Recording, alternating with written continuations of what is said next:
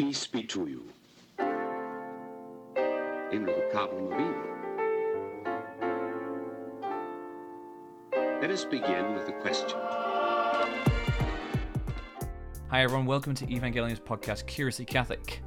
Evangelium's mission is to light the fire of Christ in the hearts of Catholics by sharing the truth of our faith in a compelling manner, and that involves you. So, if you would like to see how you can get involved with Evangelium's mission or help us out by donating, head to our website at evangelium.co.nz and check us out. If you want to be the first to find out about events we're running and uh, content we're putting out, subscribe to our mailing list and join the Evangelium family. But coming back to this podcast, Curiously Catholic, here we pick the brains of Catholic enthusiasts to try and work out how to be Catholic in contemporary times. My name is Dominic Malgeri, and in this episode we have, again, Deacon Harold Burke Sivers. How are you, uh, Deacon Harold? I'm doing well. It's great to be with you. Great to be back. Wish I was there in person, but you know, you got you got to uh, do what you can do. Yeah, the uh, the uh, bubbles are being created and popping all the time at the moment with uh, like Australia, for example. But uh, we'll get there in the end, I'm sure. Uh, it's quite a complicated, complicated uh, situation we're in, eh? No, it certainly is. Uh, how's it, very, how... very interesting time uh, in the culture and in the church. So, mm. how's it going over there in the states?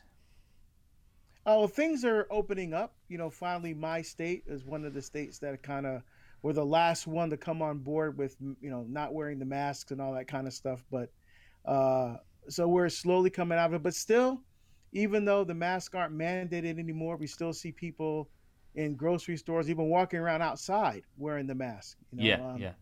So uh, you know, people's comfort levels are different places. Uh, the only place where it's still mandated now is on uh, air travel. Mm. So any any kind of public transportation, the bus or airplanes or anything like that, you still have to wear them. But yeah. Uh, for the most part, where we kind of seem to be on the other side of it. Yeah, same same in New Zealand. If you're catching public transport, you have to wear the mask. Um, so yeah, it's uh, a lot of fun. Just uh, seeing all the different masks people are wearing. I've, I've quite enjoyed that. Yeah. I saw a guy who had a like um like a cowboy kind of do rag thing, but it was actually it was actually a mask that went around his ears, and I was like, this guy, he knows how to wear a mask. Um, yeah, yeah. yeah. People having people are definitely having fun with it. Yeah, and you, you know, in a sense, you might as well. You know, since uh, in some place, if you have to wear them, you know, you might as well have uh, have some fun with it. So. Yeah, yeah. And uh, last time you were talking to us, you said you were you were finishing writing up your sixth book. How's that coming along? Yeah, still working on it. Um, it's uh, building a civilization of love, a Catholic response to racism. Oh, and wow. uh, right now, I'm working on the hardest chapter, the one I'm spending the most time on, because in this particular chapter, I'm looking at three different movements that are kind of finding their way into the Catholic faith, and so I want to respond to those, why those are not authentically Catholic responses. One of them is the Black Lives Matter movement. Mm-hmm. Um, another one is liberation theology, and the other one is critical race theory. Uh, right. So I'm actually reading right now uh, the book on critical race theory, which is actually by the people who developed critical race theory. So okay. it's not people saying, here's what critical race theory says. I want to hear from the people themselves what it says. And I'll tell you, uh, the more I dive into this book, because I've already started writing my analysis of it, um, the, the more I see how worthless it is oh, wow. um, and why the church would have nothing to do with it. And so I'm going to give a very um, thorough uh, Catholic look at it because I'm, I'm not approaching it from, because in the States now, people are approaching CRT from a political perspective, from a educational perspective, from an anthropological perspective, but I'm going to address it from a Catholic faith perspective. Mm. You know, so so some people may criticize it. How can you just look at this and this and this and this? I, the the book is called Catholic Response to Racism. So I'm looking at the Catholic perspective. You want, you want another perspective? Fine. There's some great materials out there, but my book's not going to be one of them. I'm focused on the Catholic faith. Yeah. So well, uh, and, and, so I because I, I want to be thorough. Um, yeah. That's why it's taking and and I and critical race theory of, of those three things that was the one I was least familiar with. So I have to really familiarize myself with it so I can talk intelligently about it. Man, that's uh that's really uh, inspirational. Um, I've tried doing that with a few things, um, and often it just goes right over my head. I'm like, okay, I'm just gonna have to listen to people who interpret it for me later because it's yeah, because especially when you look at um, some of the things they say here, it's like, wait, what does that mean? But the, see, the thing is, and this is why learning the faith is important. If if you're going to do it at a professional level, like like what I'm doing, you have to have degrees in in, in theology or philosophy, mm. um, because the language that's used here, I'm familiar with it, I understand it, but but but most people reading this are gonna be like, what do they mean when they say that? When yeah. they, when they see dialectical materialism, what is that? Well, I know what it is, you know. Um, but so my job is to take that language and parse it in such a way so that people, the everyday person, the pew, can understand what this is, um, what is the thinking behind it, what is the history behind it, and why we as Catholics need to avoid it. Oh, and right. and that's what I. That's why it's it's it's you know because uh, I want to make sure I'm fair that I'm representing uh, the positions well and not just like lambasting them out of emotion. Yeah, I want to say, yeah. here's what they say. Here's the source documentation. Here's what they say for the about themselves, and then here's what the Catholic teaching is. Yeah, I guess there's lots of we can draw from that A little bit you just said on like uh, um, apologetics on any topic. Really, uh, you've got to really get to the, the heart of the topic so you can actually uh, come to grips with it and pull out the details and come up with some good um, responses, which are actually life giving and fruitful. Um, yeah, that's really cool. We'll have to um, we'll have to get you back on when you finish the book because I mean, I personally like I find like the whole concept of race just a really interesting thing. I had a bit of an anthropological background in my uh, first degree, um, and I, have always been really interested in that sort of stuff. So um, we're looking forward to that book coming well, out. That that it is it is very interesting, and I'm approaching it from two perspectives. So um, when you talk about race, there's the the skin color race that differentiate that differentiates people, but then there's cultural, right? So for example, one of the things I'm looking at the, in the book is slavery in the Old Testament.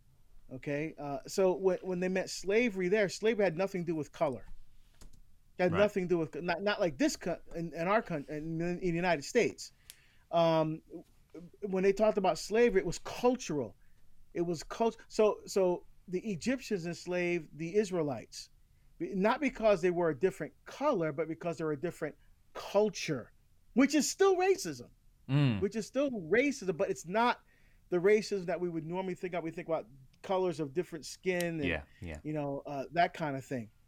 Um, or when the Israelites had slaves, okay, they weren't chattel slaves because there's there's many, mm. and I'm going to quote them all many, many, many places in the scriptures that that uh, says that God doesn't like the idea of uh, enslaving another person. So it's more of an indentured servitude. In fact, for example, there would be a, a family that would have, see, three or four kids, and they have a fifth kid, and that child, they just can't afford to have another child. The child would starve to death. So instead of the child dying, they give that child to a family and that child would work for that family. Now, the maximum amount of time they could work was seven years because uh, whenever the Jubilee year came around, one of the things you had to do during the Jubilee is free all the slaves. Right, so every time it was a Jubilee year, you would free all the slaves, and uh, uh, the the slaves could also have become members of the family. They could have inheritance rights, and if they were mistreated, they could take the person to court. You know, so so so it wasn't slavery the way yeah. we think of it but I have to draw all that out um, in the book, which which I'm doing. Mate, I'm really looking forward to this book. I only just found out you're writing it, and now I'm, I'm really into it. Um, but yeah, I think this is really good, especially because the topic we're continuing is um, being like being made in His image, in the image of God, and I think whereas we started talking about this, and we're going to continue on talking about like men and women, uh, there is a real truth about um, you know different races. We're all made in the image and likeness of God, and like I think Pope John Paul II kind of touched on this. Is like there are no borders, you know, and then even in scriptures, no man, no woman, no Jew and Gentile. We're all made in the image of God. We are just creation, and like even in my in my previous degree in religious studies and theology, one thing that struck me is that uh, like in Hebrew, there's no term for Jews to refer to themselves as Jews because that was a name yeah. that was given to them so that they could be studied and categorized. And they are just the people of God, which aren't we all? Um, thanks to our Lord uh, Jesus. But um, Yeah, yeah. Bringing it back to finishing off the topic we started on men and women, I wanted to talk more about, um, I guess, maleness and femaleness and how we see that in a Catholic context.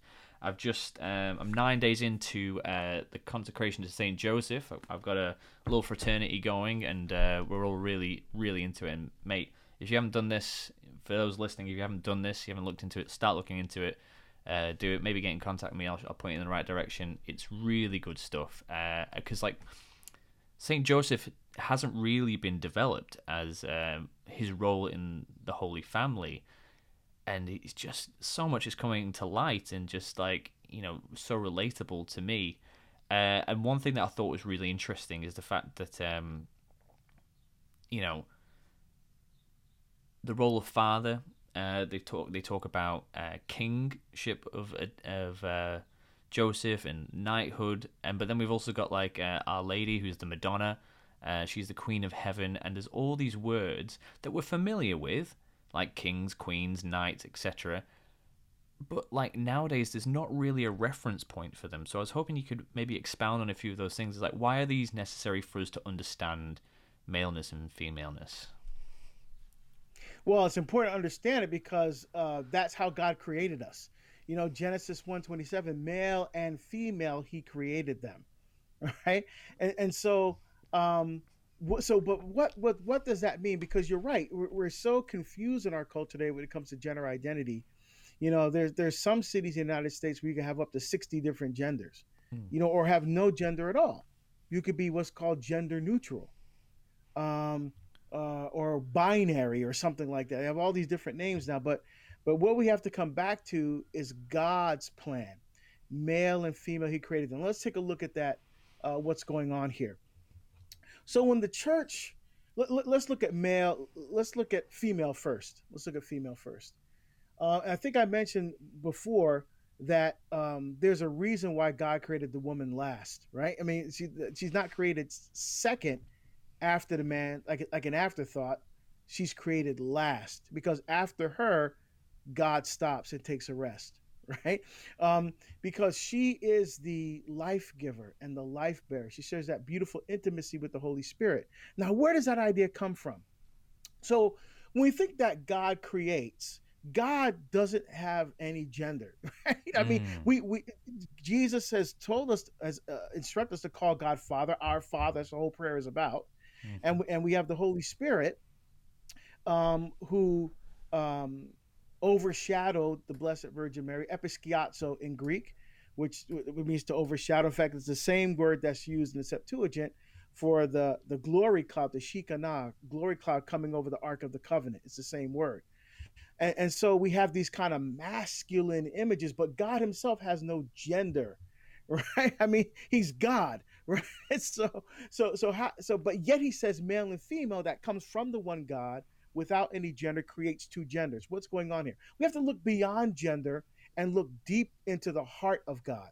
So when the church talks about the inner life of God, when the church talks about God, first of all, the church can only talk about God by analogy, right? Yeah, by, yeah. by what's been revealed to us about the nature of who God is. Yeah, yeah. Because to fully understand God, we have to be God, and that ain't happening.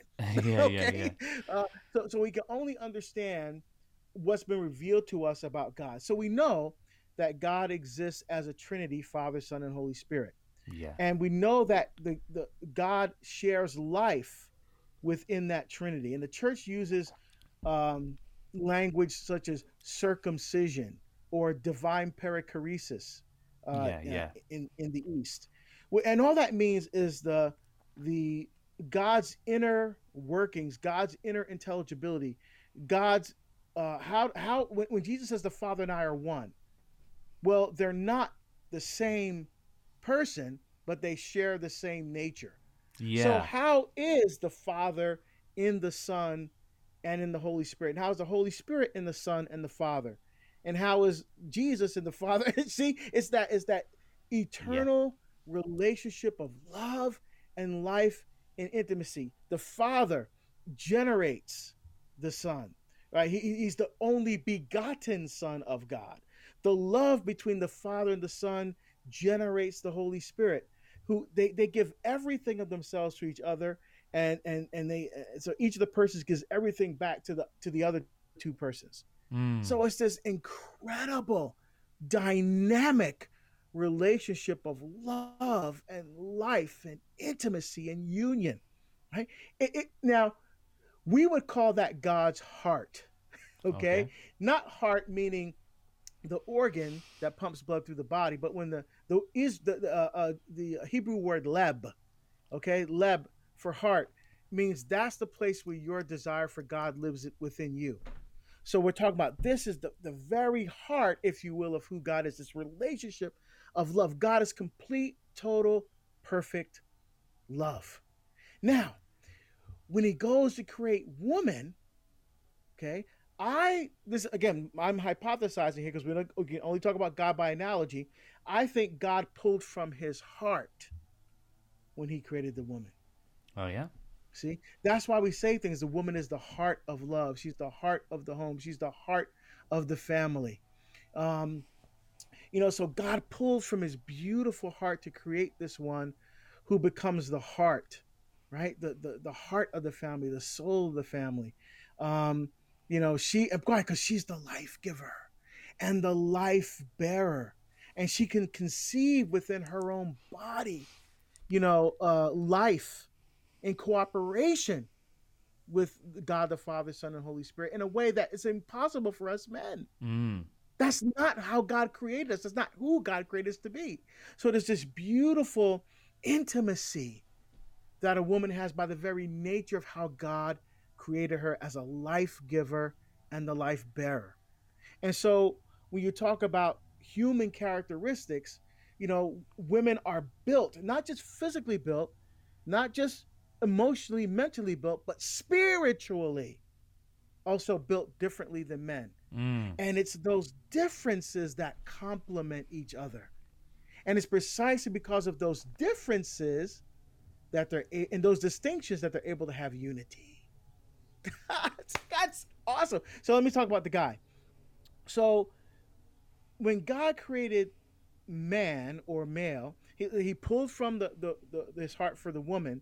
But see, the heart, if it exists outside the body, can't live, right? It has to be something surrounding it and protecting it. So I think when he created man, and this again, I, I get this clue from Genesis, where he says he, he, he put man in the garden to till and to keep it.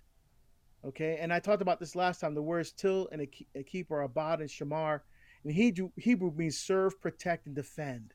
Mm. So um, we talk about uh, how does God um, witness to the world? How, how does God manifest himself in the world? Okay.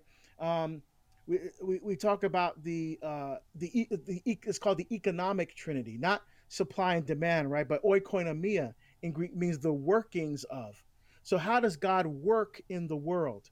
And so he creates man and gives him the specific task to serve, protect, and defend everything that's entrusted to him and uh, because that's what those words mean in Hebrew serve, protect, and defend. So he's given his mission, his calling, his vocation. But what he's supposed to serve and protect and defend? Primarily, his wife, the heart of love.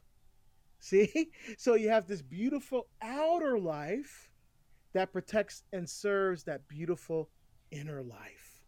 You see? And it's and it's that beautiful hmm. interaction in the earthly way. Now I'm not I'm talking about man and woman that it reflects something of God. But it's that complementarity between the man and the woman in their physiology, in their um, the in their uh, spirituality yeah. that beautifully complement and in a sense perfect each other. And it's in that union together that they're able to have uh, that they're able to witness to the power of God in the world. Yeah, right? yeah. Because man by himself, that's why I says it's not good for man to be alone. Because God, God Himself exists as a family, as a communion of persons. Mm. You see, so man by himself makes no sense. So she's there to complement, and it's that beautiful complementarity that then shows something of God. It's beautiful. Yeah, yeah, yeah. It's beautiful. Now, what about monks and nuns? You say, "Oh, that's great, Deacon." What about monks and nuns? Hold on now uh, we're not going to be married in heaven the way we, we're married on earth. we're, Right. we're not, because Christ is the eternal bridegroom, giving life to his bride forever in heaven. Well, monks and nuns and, priests, of course, symbolize that on earth.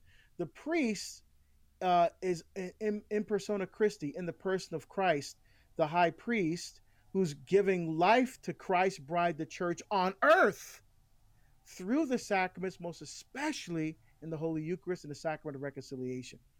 The nuns represent the, the, the bride of Christ in heaven. Right? And so that's why they wear the they wear the veils All because right. that's their wedding veil. They, so, so they're witnessing to what our life is going to be like with God forever in heaven, continue receiving love and life from Christ, our eternal bridegroom in heaven forever. So they witnessed that power on earth. Man, this is this is awesome. This is, I mean, this is our Catholic faith. Yeah. You see, see, see. So what's happening in the culture? The culture is pushing against that, pushing against that because they're they're you they're, they're misusing terms, and that's what they're really really good at, Mhm. misusing, misrepresenting terms. So in their mind, equality means unless you're equal, in order to be equal, you have to be the same. Yeah. Yeah. See, so equality and sameness are conflated within our culture today. And Mm. that's just not true. Equal does not mean the same. Yeah. So uh, what I'm getting of what you're saying from this, especially when you brought up the uh, contrast of monks and nuns to married life, is there is more to being a man and a woman than what you can produce and what you can see. There's some like there's a there's a a difference in essence and in interior life. And in the last episode, I think you said you could make an argument for um to say that like uh like women are in fact better than men. Is that in the sense because women are the heart and drawn from the heart? Is that what you were getting at there? Yeah, so so what I what I mean is this. Um is that in in the in the Genesis narratives, she's created last Mm. because I think God saves his best work for last. Right. Yeah. Yeah. Yeah. he, he saves the one who is the life giver as the last as kind of the the the the period at the end of the sentence Mm. right i think i said last time the cherry on top of the whipped cream right that Mm. that is like boom drop the mic i created her drop the mic done you know and, and so and, and we see this think think about this this is where the blessed virgin mary comes in the greatest ex- and this is what i mean by i say in a sense women are in a quote unquote better than men i Mm. mean they're not better than men but, I mean, but Saint Saint augustine actually if you read augustine makes the same argument Right. right, Uh, when he when he says priests and nuns are greater than married people he doesn't mean like it's a better like they're better than anybody because they're reflecting on earth what our life is going to be like with god forever in heaven you see? And that's what a woman does for both not just women but also for men right? Because remember the church is called what? She. The church is always referred to as feminine which of course the church has men and women in it. You know? So i'm mm. not saying that you know men are women. I'm not i'm not saying that. But when when but when christ gives himself and gives life to the church and then to represent that the the the, the christ part the husband part the bridegroom part that's why we have priests and the, the men in the marriage relationship also represents christ that way in the marriage relationship but he's not better than she is you know uh, but but he's there to serve protect and defend Yeah. you see, so so she's created last. So Mary now, think about it. When when God could have done anything that he wanted to bring salvation into the world, Jesus could have just showed up one day out of nowhere, like Melchizedek, right? Melchizedek, the, uh, in Genesis nine, the dude shows up out of nowhere. You know, Ab- Abram's fighting his battle. He's done. He wins. All of a sudden, Melchizedek shows up. He's like, "Who's this dude here?" And so, it, it- what is but what he recognizes though, Abram recognizes the superior priesthood of Melchizedek and gives him tithes. And what does Melchizedek offer for those ti- bread and wine? Right. So Melchizedek is the image of Christ. In Psalm 110 ties that together beautifully. In David's Psalm, Messianic Psalm uh, of fulfillment, Psalm 110, you are a priest forever. He's talking about the Messiah. You are a priest forever in the order of Melchizedek. So Jesus could just could have showed up like Melchizedek. No big deal, but no, God didn't want to do it that way. He came through a family. Why? Because Satan in Genesis 3 tried to destroy the family. And who did he go after first? The woman. So now God creates the most the blessed of all women in a family as a vehicle to bring salvation into the world. Mm-hmm. You see? And that's why Joseph was important. I mean, think God could have said, Mary, you and me, we got this. Don't need no man. No, no, no, no, no, no. Mm. That's not God's plan.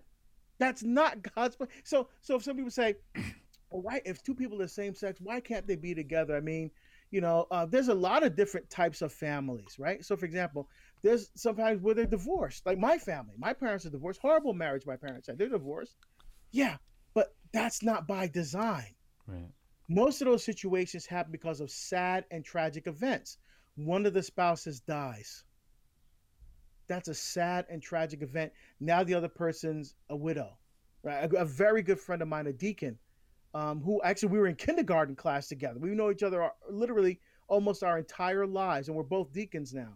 His wife died a year and a half ago, like, like that. He came home, she was dead. Um, completely. And now, eh, see, now he's now he's he's he's that's a sad and tragic circumstance. The fact that my parents are divorced, or some mm. Uh, mm. people drink and, mm. and, they split up. Those are sad and tragic circumstances, not by design. No one gets married saying, "Boy, I can't wait till he hits me," or "I can't wait till she starts drinking and cheats on me." No, mm. nobody does that. Come on. Right. So so by God's plan and God's design, he had a family, including Joseph. Now, Joseph wanted to extract himself, but the Lord said, No, we need you. We need you. Mm. And what was mm. his primary job? Serve, protect, and defend as the king, because that's the main job of a king, is to serve. See, we think kings are to rule, mm. to rule, to be in charge, to tell people what to do. No, the main job of a king was to serve. Look at the beautiful example of um, of King uh, was uh, the great uh, uh, saint who's a, uh, was a, a king in France. You know, this dude. I mean, he used to have beggars and lepers come into the royal palace. Uh, St. Louis, St. Louis of France. He used to have beggars come in, and he used to serve them at his table, the king's table. He used to wait on them and he ate their leftovers for his dinner. Wow. Wh- what? That's what I'm talking about. That's the see now. Obviously, he's a saint, right? He did he did that to an extreme, but that's the idea. His job is to serve, protect, and defend, and that's how we rule, right? Mm. Rule. It's not now interesting. The word in Genesis chapter 3, 16, we all know Genesis 3.15, right? The, the proto-evangelium of the first gospel. I put enmity, that's ebal in Hebrew, which, li- which literally means hatred. I will put hatred or enmity or opposition between you and the woman, between your seed and her seed, talking to the snake. The line after that is the temporal punishment for the woman. He says, I will greatly multiply your pain in childbearing, and pain you shall bring forth children. Yet your desire shall be for your husband, and he shall rule over you. Now, the word there is malshal in Hebrew, which means to dominate like a tyrant. Oh wow. Ah. See? So biblically, biblically, any man who's tries to abuse his wife physically, emotionally, sexually, spiritually, any other kind of way, that is a sad and tragic effect of original sin. Genesis 3:16 to rule over. That's not God's plan for us. That's why Ephesians 5 St. Paul brings us back on track to what authentic family life is supposed to be like. And I think the greatest model in the history of the church of that is the Holy Family. Yeah, yeah. Because I've been reflecting on the Holy Family, obviously, in this consecration. And one thing that struck me is uh, I was thinking through the argument of like, um, often you hear a Protestant says, yeah, but you didn't need Mary, just she just happened to be there. But the Catholic defense of that is like, yeah, but yeah, sure, God didn't need Mary. He didn't need anything. He could have just clicked his fingers and salvation could have happened, but he chose to. And then he therefore also chose um, Joseph, and he chose that they wouldn't have any other children because God's kind of efficient. He uses what he needs, and what he need. There was no there was no purpose in in those two in Mary and Joseph having more children because there was a purpose in her perpetual virginity and there was a pur- purpose in uh, Joseph's chastity, and from that that this is he wasn't he wasn't just creating a family. He was creating the Holy Family, which has a, a purpose and a and a reason for us to get to know God more. Um, no, exactly right. And um, let's let's talk about the Holy Family for a second, because you're right.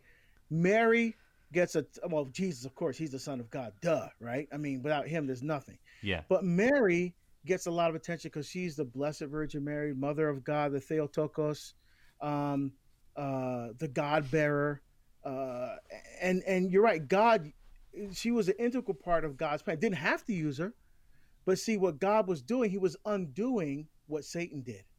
Yeah. Satan used a woman as a vehicle into the family to destroy the family.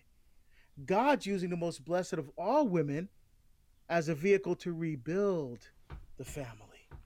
Not but here's the beautiful thing. It's not just the nuclear family, it's the entire family of God which she symbolizes in her person.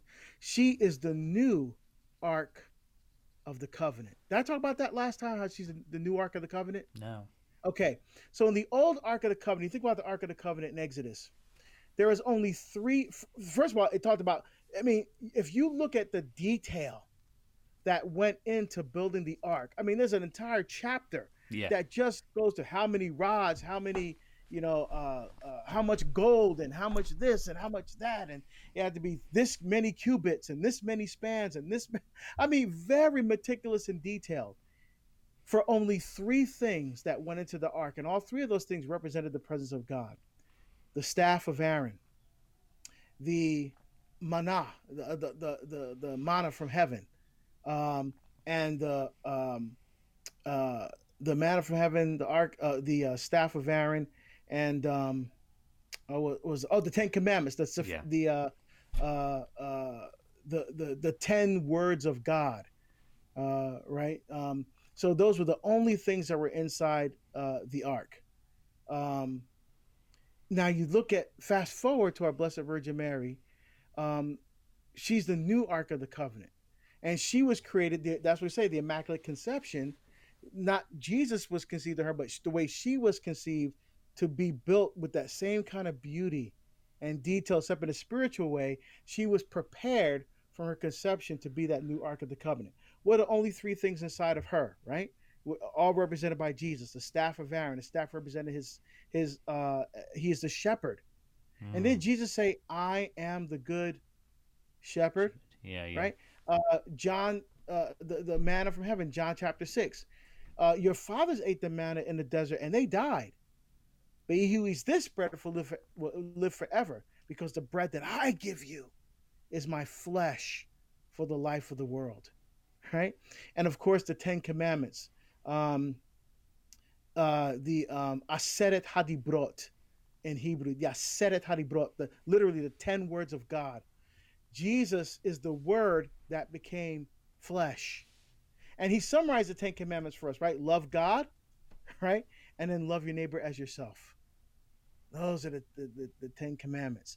And interesting, very interesting. If you go deeper into the Ten Commandments, there's the, the, the, the love God is the first three, love your neighbor as yourself is five through 10. You know, it's the fourth commandment that bridges the two, right? Because it's, it's both. It, it's the only commandment that, that encapsulates both love God and love your neighbor as yourself. And what, what is number four? Honor your father and your mother. It's the only one that has a promise attached to it as well. You see, so see this right in the nature of how God created not just creation, but even when He gave us the commandments.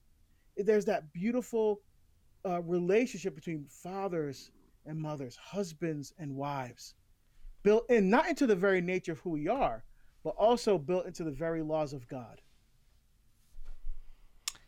Yeah, I mean that's one of the things with uh, the faith is like the st- the second you start looking into it, and one of the things that drew me more into Catholicism is this: as you um, start reading it or start answering another question, another question comes up and there's another answer because and it all comes back to uh, the seminal document, the Word of God. It all comes back to Scripture eventually, and I feel like often we can feel so far removed from it because we're often given the theologian that expounded a teaching which made led to a dogma or a doctrine of the church, but we forget that the re like um, you know Saint Thomas Aquinas uh, I was listening to I think Scott Hahn who was talking about um, how people often f- forget to read the Bible and and instead read the Summa, and it's like, well, why don't you find out where the Summa came from, and read the books that Saint Thomas Aquinas read, which is the Gospels. Um, and we can we can get to that heart of God. Um, and in the heart of God, we find Mary and Joseph and Jesus. So I was like, I was wondering, what does it take to be, um, what does it take to be the heart of God? What does it take to be the the the the, the capsule uh, protector of the the heart? Because in uh, the consecration to Saint Joseph, he go they go through all the virtues when you're talking about Saint Joseph in the litany, like um, you know chastity, um, prudence, strength, and all these things. And these are great words and they're fun to say, but like, how do we live these things? Yeah, that and that's where the rubber hits the road, because if you're not living it, then it then it doesn't mean anything. It just they're just mm. words. So let's first first of all let's take a look at the contra- the contributions of Joseph. First of all, and the thing what makes Joseph in a sense so obscure, which I'm I'm grateful to Father Calloway, um, who's a good friend of mine. We literally we text each other every week like uh-huh. every week. You know, in fact, I'm going to see him next week in Chicago. Um, but but but and he draws this out so beautifully. That's why his book is so incredible. In fact, he has things in that book that have never been in English before about Joseph. Yeah. That's what make to me makes the book so spectacular. There's scholarship on Joseph and prayers and devotions and novenas that have never been in the English language. He got permission to, to put it in English. Wow. But anyway, the first thing that Joseph contributes is his family, is his heritage. Okay? If you look at Matthew's genealogy, um, and that's why Matthew starts that genealogy, because he has to show that Jesus is descended from Abraham through David, or else they won't listen to another thing he has to say. Mm. So the first thing Joseph gives to Christ uh, as the protected family is his family, is his, is his heritage. Um, because again, what we said we are saying, well, he wasn't his natural father. It didn't matter back then. It didn't matter. Right. If if you if your brother died, then you were supposed to take, uh, and you as the other brother is supposed to take over that family right. and raise the children as if they are your own. You know, so you are now the father of that family. Legally, they didn't care whether you were the adoptive father or the biological father. Oh. Um, and, and but we make such a big deal about that. Too. Well, he's not really my kid. Yes, he's your kid. If you've adopted him, you accept the responsibility. So he's your child. Yeah. You know, we need to get away from this whole adopted mentality kind of thing.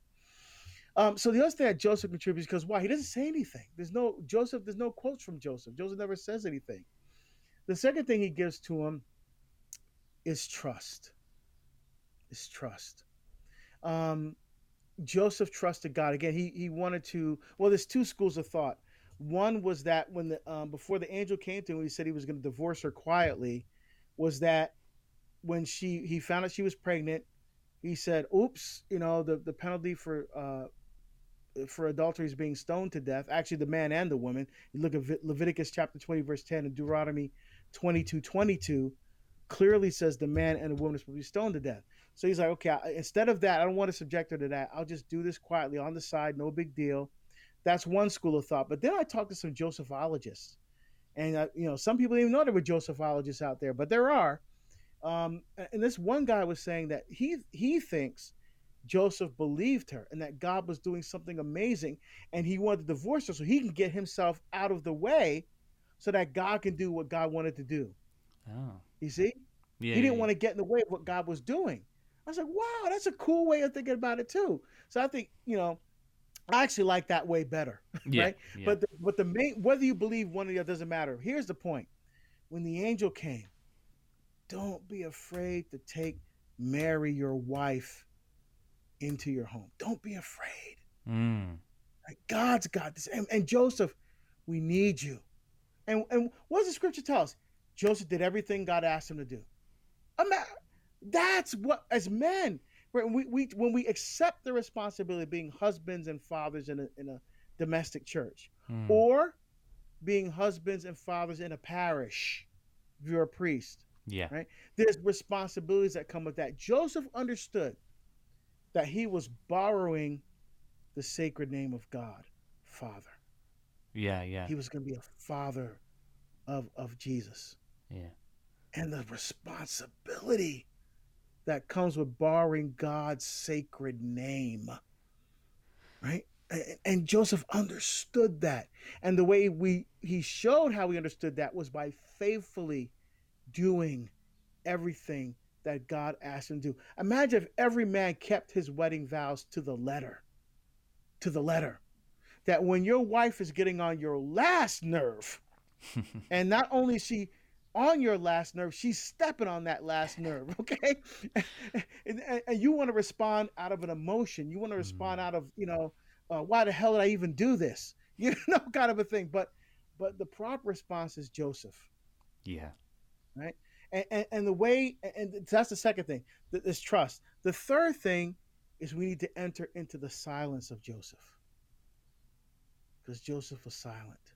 Mm. And notice, the three times that the angel came to Joseph, what was Joseph doing each and every time when Gabriel came? Sleeping. Sleeping. There's something about stillness and silence and quiet where God speaks to us. And so, as protectors, uh, serv- servants, protectors, and defenders of our families, of the church, of the culture, we need to not be afraid to enter into that silence. Because right now, we live in a culture that's deathly afraid of silence. Mm. Every second has to be filled with noise or distractions. You know, um, uh, that's why I love Cardinal Sarah's book on the power of silence. You know, he's bringing us back to this very, if you read the book, it's very Carthusian.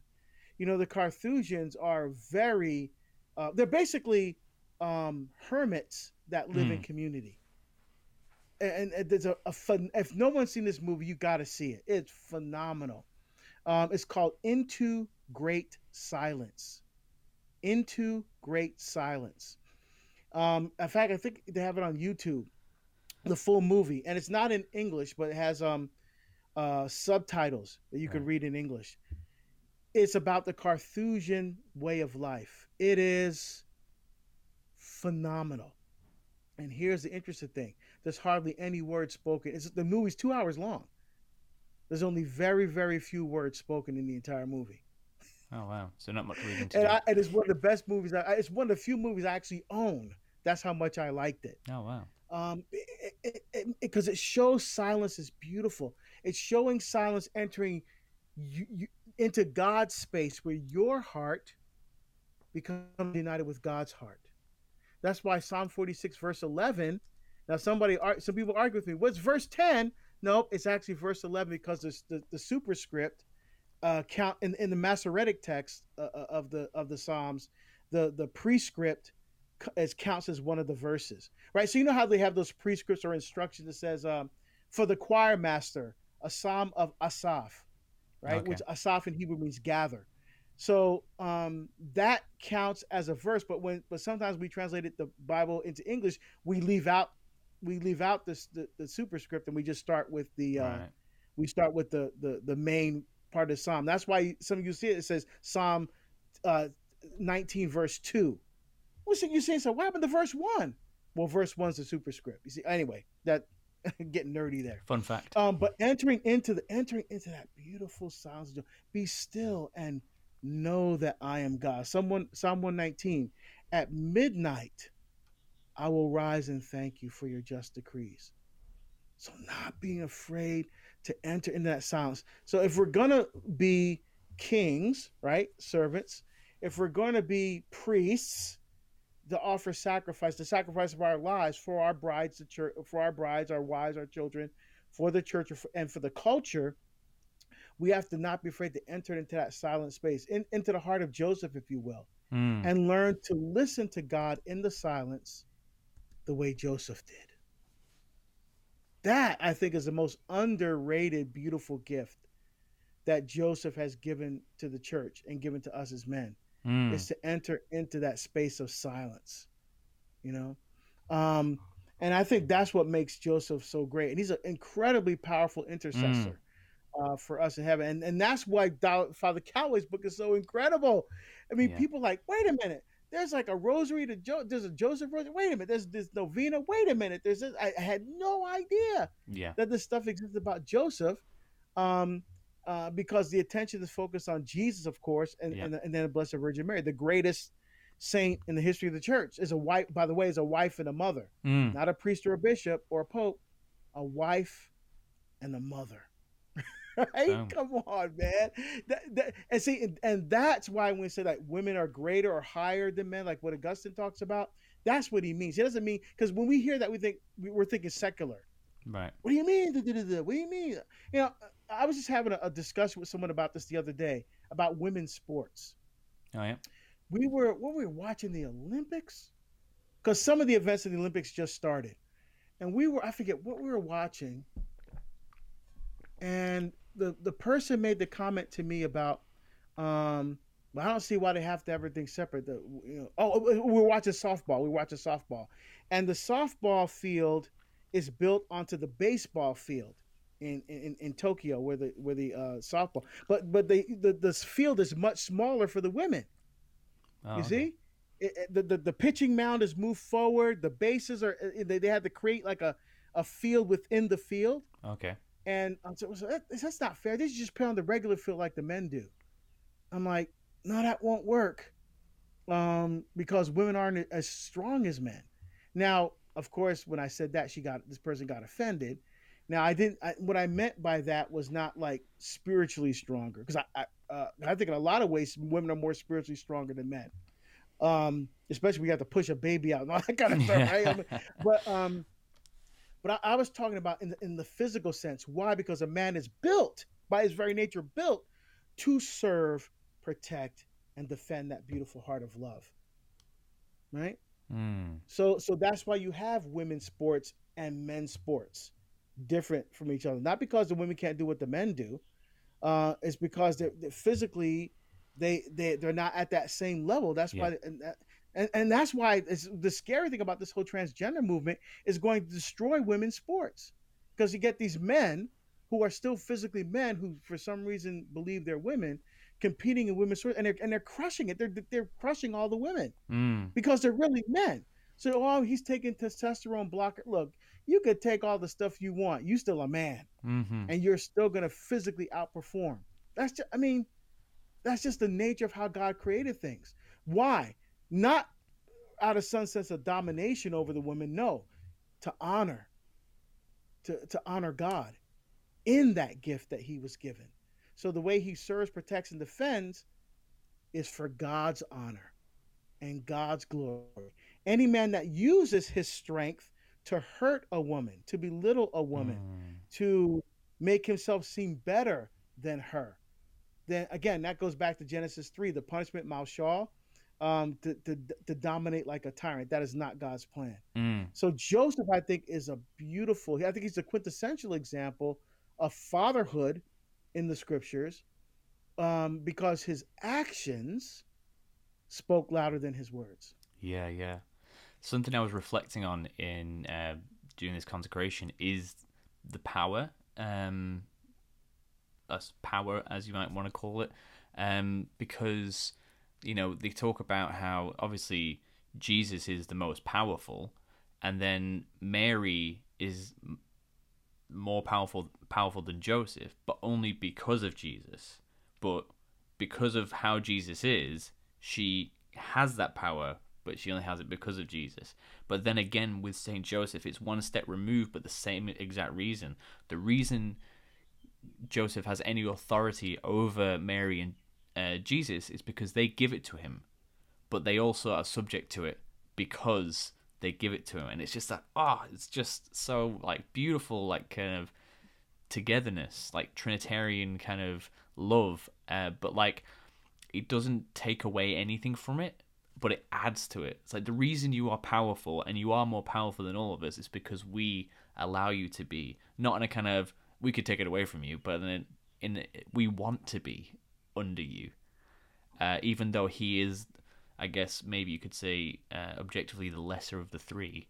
Um, but then, yeah, I just I love what you were saying there about the um, this balance of power. Is that there is two types of power the power that God gives us and the power that we try and create for ourselves, which comes from Genesis, original sin. And like, cause I'd never, I'd never heard that before, and it just, it just puts the cherry on the cake. It makes everything make sense.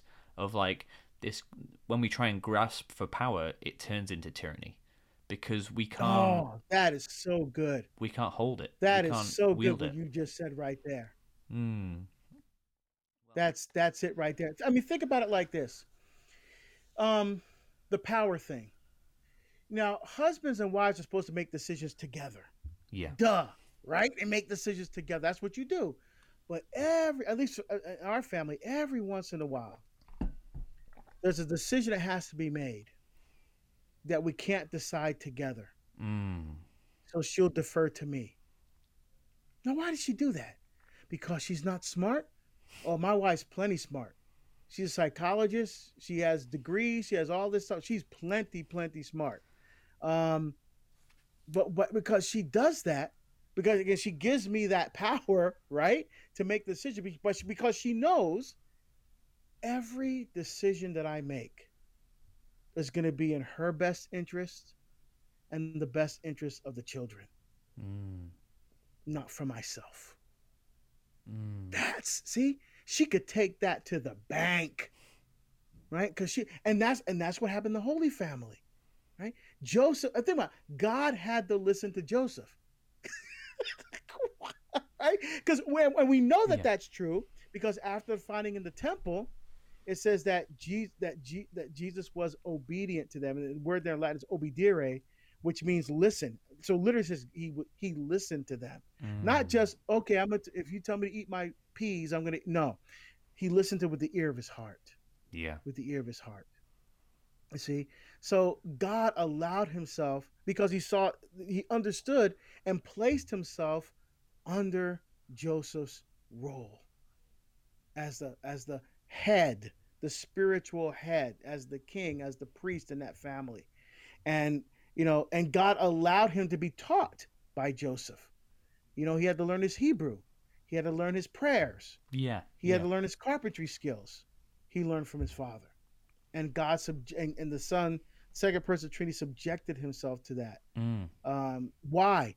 Because he wanted God, Jesus wanted to have the full breadth of human experience. Because think about it.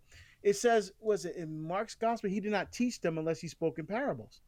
So how do you, how do you get that understanding of parable story? That's based on real stuff, mm. right? You, you, look at the um, you look at the, the examples he gave from uh, from work the work life from the agrarian culture that was around him, from uh, the carpentry that was around him, from relationships and power struggles between people, and he used those things that people can relate to that they see every day.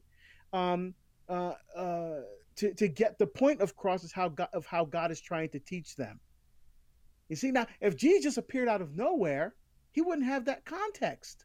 Mm-hmm. He wouldn't have that context. But but having grown up in that family and learn he can he has the full breadth of human experience that he drew from as part of his three year ministry. You know, and and and that's and that's again, where did he get that from? The family. He grew up in a family to bring the whole family of God together. Yeah, that's beautiful. It's really powerful. Uh, and like I think this again, another one of these topics we could just keep going deeper and deeper because like uh, especially with Saint Joseph, the uh, tip of the iceberg is only just being delved into. Unfortunately, we have again run out of time. Um, and there's so much more to talk about. But if you want the details on this, there's there's books. There's the there's the consecration uh, to Saint Joseph. A lot of the stuff we were talking about today is in this book. Uh, there's the Bible. Yep. There's uh, and then there's the consecration to uh, to Jesus through Mary, and just Mariology. Um, we'll have to have more um, episodes on uh, this topic because because there's so much to talk about, and I feel like there's so much more to talk about. Yeah, and I think it's important what you said there about the consecration, right? For all these consecrations, because I've heard some people criticize Father Calloway's book because consecration to Joseph. No, it's always consecration to Jesus yeah. through Joseph or through. We're not consecrating ourselves to Joseph, but and that's not what he meant. Yeah, right? yeah, yeah. All the no, Saint Faustina, Saint. Uh, it doesn't matter. Saint Teresa Lisieux. We're consecrating ourselves to Jesus through them. Mm, okay, mm. not consecrating ourselves to them and just kind of leaving Jesus. I just want to make that clear because some people uh, sometimes get a little bit confused about that. No, it's a very important distinction to make. Um, but yes, um, so you've got your book that you're finishing off. When will that be finished? Uh, well, I submit the manuscript in October, and then uh, my sense is is that they may get it out quickly, All like right. by early, Oh. early early next year. Very topical. Um, because uh, this is a topic that's hot right now, Mm, and um, I've given webinars on this issue, and they've been very, very well received. And so that's why they want me to kind of turn what I've been, because I've been thinking about this during the whole COVID and, and the incidents that happened here in the United States um, with, that started a lot of the racial issues. And so I've been approaching this from a Catholic perspective. And so I'm turning to a book. So hopefully about it'll be out early next year. But as soon as I know uh, when it's going to be released, I'll let you know. yeah, and we'll uh, get you back on and talk about it because I'm really, really interested to uh, get the Catholic perspective on these things because we need it.